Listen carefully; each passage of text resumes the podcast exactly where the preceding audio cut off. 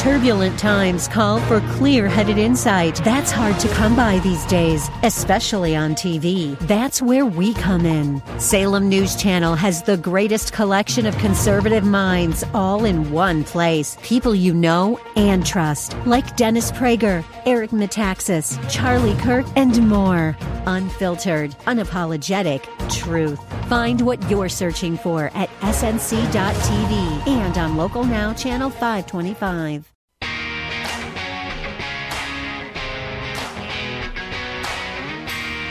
Again, if you're wondering why I'm not playing sound from the debate, play some of the best lines. Play Vivek Ramaswamy saying that he's not bought and paid for. Play this, play that. No, I'm not going to do it. Fox News has clamped down on debate audio, and I don't need a lawsuit from Fox News.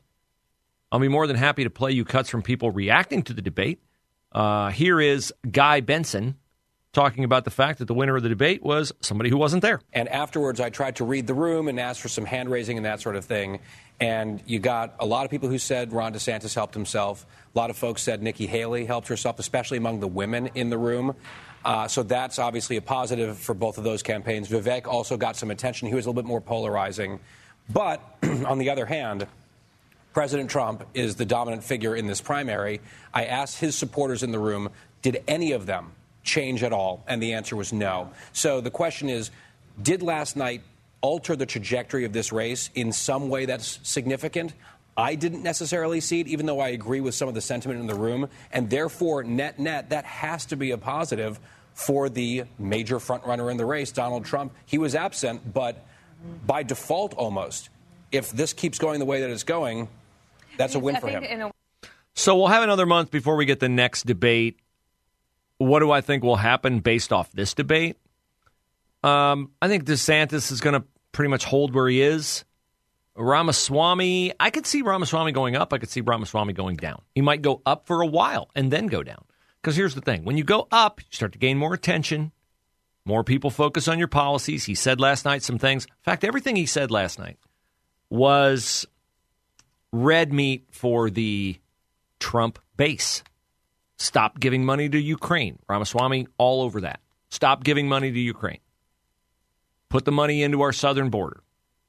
Nikki Haley took him on on that. Said it's not a very, um, it's not a very uh, complex position. It's too simple of a position that it's possible to do both: help Ukraine defeat Russia and stop the assault on our southern border.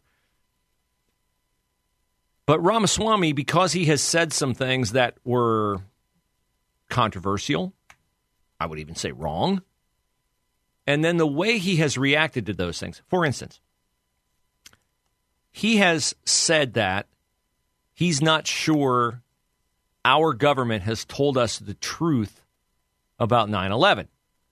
Okay, so this was a Democratic talking point as they grew to hate George Bush after the Iraq War and no weapons of mass destruction were found.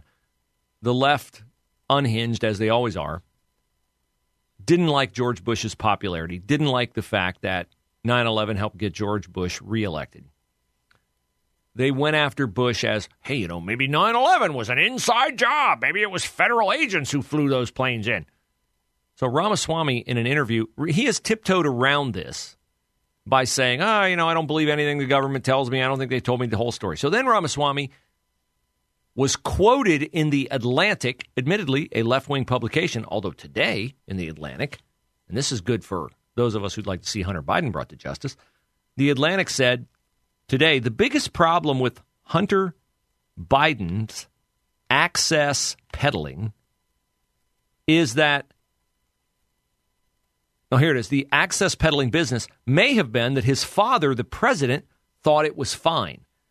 So the Atlantic, left wing pub- uh, publication, is now also getting interested in the Hunter Biden investigation. Washington Post was interested earlier this week. They published a revelation about it. New York Times was interested this week. CNN's talking about it. So, in fact, I don't think I played you the CNN cut. Uh, here's their legal analyst, Elie Honig, and then I'll get back to the point about Ramaswamy. But here's Elie Honig talking about the Department of Justice and the Hunter Biden investigation. So this is now becoming a bigger crowd of liberal media casting a suspicious glance at the Hunter and Joe Biden investigation. Is the only way to fix this a trial? Uh, it may be, Erica. You know, DOJ's sort of been in a darned if they do, darned if they don't posture on this from the start, but they've made it way worse by sort of careening back and forth here. It may well be that any deal is never going to be accepted as fair. So if I'm in David Weiss's shoes here, heaven help me, I would just say, look, we're charging everything we have. We're not in position to make a deal. It'll go to trial and we'll let the jury decide this. I think that's the only way to restore any credibility to this matter. No, there is no credibility to be restored because he's letting the Department of Justice, he's letting the statute of limitations expire, so there are no charges to file. But the mere fact they're talking about it shows you that these places are getting interested. But now Ramaswamy has people's interest. He's rising in the polls. Had a young man come up to me last night at the debate, near the end of the debate. Very respectful. I appreciate so much last night. Everybody's compliments, everybody's respect.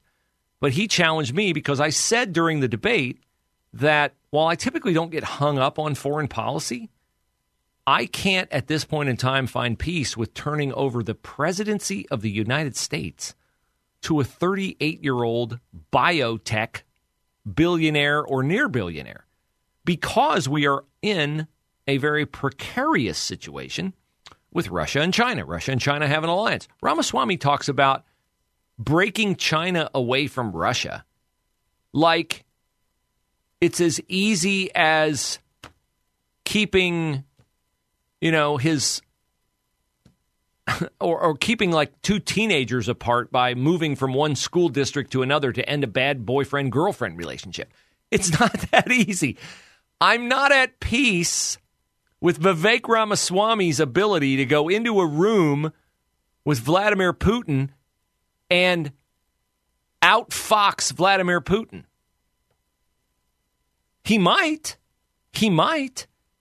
I want whoever's going in that room or is on that phone call with Vladimir Putin to not have the attitude that, well, I'm going to get on this phone call and I'm the smartest guy on this phone call and I'm going to show this dictatorial knucklehead what life is all about. I'm going to dictate to him and tell him how things are going to be, or I'm going to outsmart him. You want to be the smartest person in the room. It's always good to be the smartest person in the room it's rarely good to believe wholeheartedly you are the smartest person in the room because it can make you blind to what you don't know. And all that makes me nervous about Vivek Ramaswamy when it comes to his foreign policy chops, which Nikki Haley is right, he has none. So this young man came up to me last night at the debate and he's like, You know, you're on Ramaswamy about not having his foreign policy savvy and experience. And he's like, He's really no different than John F. Kennedy. JFK was 44, Ramaswamy's 38, and he said to me, that's essentially the same thing. I tried to, I hopefully did make the point respectfully that it's not even remotely the same thing. Vivek Ramaswamy's 38 years old. He's got two young boys. In the next six years of his young sons' lives, Vivek Ramaswamy is going to be exposed to all kinds of things he's not been exposed to yet as those kids start to grow up and get a mind of their own. And even none of that will prepare Vivek Ramaswamy, nor did writing Woke Inc., nor did writing Nation of Victims, nor did starting Strive Asset Management or anything else he's ever done prepare him to go into a room with Xi Jinping and Vladimir Putin or engage them separately with the fate of the world hanging on it and have Vivek Ramaswamy worthy of all my trust in his ability to do it and win that negotiation. Because what I see in Ramaswamy is what makes me crazy in a bad way about other politicians. He was quoted in the Atlantic saying, I'm not sure the feds told us everything about 9 11. I want to know how many federal marshals were on those planes that flew into the towers. And the Atlantic quoted him saying it. And then he did what all politicians do he denied saying it and he dared them to release the audio tape to prove that he said it. Well, they didn't release it right away, so he doubled down, betting that they didn't have the tape, except they did. And they released the tape. And you know what? He said exactly what they quoted him saying. And then he doubled down again by saying, I'm really glad they released the tape because it proves I didn't say what they said I said. No, actually, it proved that you said exactly what they said you said. And this is the sort of buffeting that Vivek Ramaswamy is going to go through now as a candidate. He has earned traction, he has earned popularity, he has captivated people with big ideas and bold statements. But now all those will be vetted, and everything he said now in every interview in the past will be held up and scrutinized. And he may survive that, and he may not.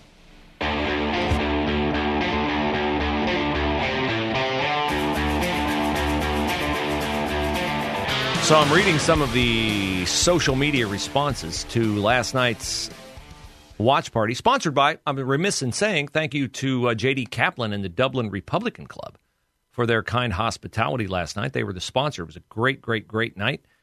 And I, again, want to reiterate how much I appreciate all the kind words from everyone who came over and uh, engaged me personally last night. Uh, there is, however, one thing that I noticed on Twitter that I vehemently disagree with. Uh, a gentleman on Twitter says that he came up to me last night and I just harassed at B. Hools about the three issues that I talked to Bernie Moreno and Frank LaRose about House Bill 25, the Convention of States Project, and the double taxation on Social Security. Alan, you were right there with me. Was I at any point last night, did you feel like I was being harassed by anyone? You were being harassed? Yeah, I was not harassed by anyone. I thought everyone was exceedingly polite. I'd have stepped gen- in. I'm your yeah. I'm you're your my bodyguard. I'm you're my you're my you're my Muscle. my pipes. That's yeah, right. absolutely. Uh, this this gentleman said he harassed me. He did not. He harassed He you. harassed me. He's, He's a- pleading. he's pleading guilty on social media to harassment. He did not There we go. harass me. You know, I was not harassed. You will have to do better if you want to harass me. Uh, but we had a great, great crowd. Lots of nice people. I wish I could remember everybody's name. Shout out to Tony. She's such a sweetheart. Uh, let me see. Who else did I meet? Uh, Alice. I met Alice last night. I met Leah.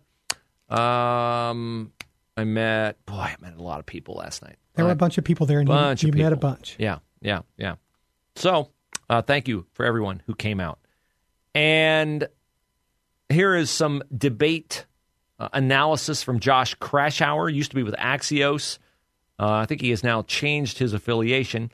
But here he is talking about the Vivek Ramaswamy appeal, which was very apparent last night from Vivek Ramaswamy's statements on stage and the reception that he received from the audience at Fiserv Forum. Yeah, if a lot of the Republicans were running as Coke Classic, Vivek was Red Bull. He, he was literally representing the, the, the conservative zeitgeist, the base of the party. He reflected a lot of the populism, the, outs, the, the, the, desire to have someone who's an outsider.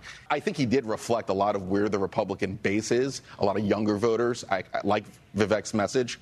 But ultimately, he is running against Trump, and he sounded like Trump's protege with the debate last night. So, look, ultimately, I'm not sure what, what his message is to be be the man.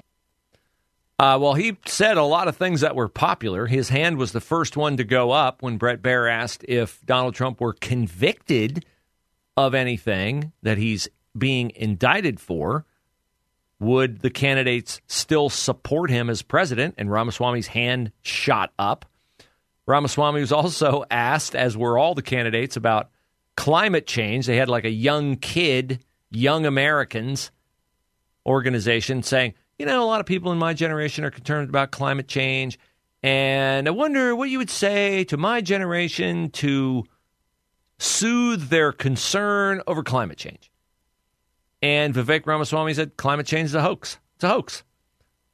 Now, I don't know if he really believes climate change is a hoax, but I'm pretty certain that he believes that saying that climate change is a hoax will win him votes with a lot of people who are in their 40s, 50s, 60s, and 70s. Uh, Jesse Kelly had a funny tweet about this this morning, the conservative radio host. He quoted the question Young people are worried about climate change. What are you going to do to calm their fears? And Jesse Kelly said, The same thing I do for my kids when they believe stupid things that aren't true. I tell them to pipe down and go do some chores. Kids don't run the country, good grief. that's a really good answer. I got to say, that's a really good answer. Uh, yeah, there's a way to do this and a way not to do this. And the way not to do it is to continue to abide their concern. And the way definitely not to do it is to spend millions, if not billions, of dollars on wasteful crap that won't make any difference, which was also a point raised by Nikki Haley last night. She's like, when's India? When's China going to get their carbon under control? Why are we doing it if they're not? Good point. Now, I don't want the Republican debate to detract from the focus on the Biden crime family investigation, which has gotten a little quiet here for the last couple of days. Thomas Massie and the House Oversight Committee are trying to get their hands on bank records that will further illuminate just how deep this scandal goes. But eventually, we're going to get to the point where these trials of Donald Trump begin. And I think at that time, you're going to feel and see a lot of pressure on House oversight or House uh, Majority Leader, Speaker of the House, Kevin McCarthy, to open an impeachment inquiry to Joe Biden because the best way for Republicans to fight back against the ongoing targeting of Donald Trump by the legal system is to conduct a parallel investigation of Joe and Hunter Biden at the same time. Now, we know that the latest revelation is that James Comer and House Oversight have identified several pseudonyms, several nom de plumes, several fake names for Joe Biden that he had while he was in the White House. And James Carney, who was the precursor to Jen Psaki and the precursor to Karine Jean Pierre, James Carney, who was the Barack Obama liar in chief, press spokesman, confirmed during Biden's second or uh, during Obama's second term that yes, Obama and Biden did use email pseudonyms because they, they posited the fact that oh, you know, the general public gets a hold of their emails and they just inundate them with emails and they got to have a fake email so they can actually get get work done. So House Oversight has found these emails. Who hosted that server? Where did those emails go? Who's got the goods on those emails and what was in those emails? Here's James Rosen of Newsmax, a really good reporter, used to be at Fox. For some stupid reason, he got run off there. James Rosen has gotten to the bottom of who was hosting the server that hosted Joe Biden's phony email accounts. At issue is a set of emails that one of Vice President Biden's staff aides, John S. Flynn, uh, sent to Mr. Biden in the spring of 2016, prepping the boss for various meetings with top Ukrainian officials, and which used the vice president's hidden account, the address for which was robert.l.peters at pci.gov. As you can see, Flynn also copied Hunter Biden, a private citizen, at a time when the latter served on the board of Burisma, the Ukrainian energy company. Now, Newsmax has learned through intelligence community sources that it was an elite IT unit of the Defense Department that hosted the email domain for the Robert Peters address. The agency's stated missions, however, call into question whether its involvement in the provision of a hidden email account for the vice president for such purposes was appropriate, given that the office of the vice president is not in the chain of command and possesses no statutory authority or duties relating to the armed forces beyond the nomination of candidates for the service academies. The Defense Information Systems Agency, or DISA, describes itself as a combat support agency, quote, conducting operations to enable lethality across all warfighting domains, defending the DoD network from cybersecurity threats attacking our nation's warfighters. With an annual budget of 12 billion, DISA supports the work of officials across the national security apparatus, including at the White House.